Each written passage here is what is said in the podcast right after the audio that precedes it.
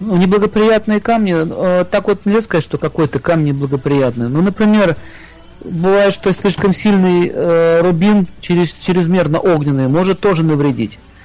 Нужно знать точно конституцию человека, нужно точно знать, как влияет на него этот камень, какие у него пропорции стихий в камне и в его теле и так далее, где болезнь сидит, э, в чем это проявляется. Вообще, в целом, даже э, камень, который больше веса, чем надо, тоже может навредить. А если тот, который э, подходит точно, он наоборот дает пользу. Но если говорить про такие опасные камни, то это, э, могу сразу сказать, это мрамор. Мрамор, он вытягивает холод, э, тело, из, тела, из тела тепло и, и дает холод. То есть можно заболеть, если ходить по мрамору. Э, в частности, ну, мрамор никто не носит, поэтому безопасно. Лучше не ходите босиком по мраморному полу. Значит, что еще опасно? Опасно гематит. Он сворачивает кровь, сгущает ее.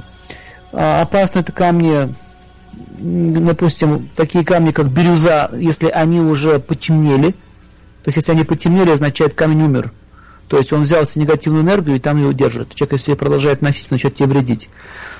Опасные камни черные, особенно вот черные бриллианты, я уже говорил, черный оникс, если его долго носить, он тоже начинает забирать жизненную силу агаты черные, они защищают от магии, но если его не очищать, они могут э, давать, ну, забирать тебе тоже, тоже жизненную силу. Также опасные камни ворованные, камни ворованные, украденные.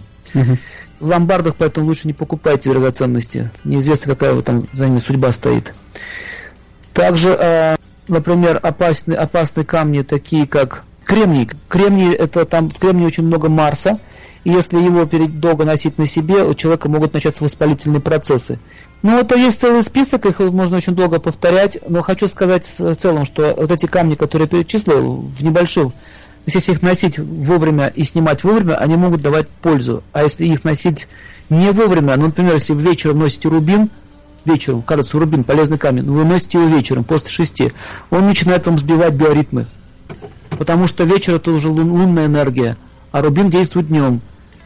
Или наоборот, если вы жемчуг носите днем, допустим, в 12 часов одеваете жемчуг и лунные камни, то что происходит? Вместо того, чтобы быть активным, вы будете пассивным. То есть идут тоже биоритмы, сбои.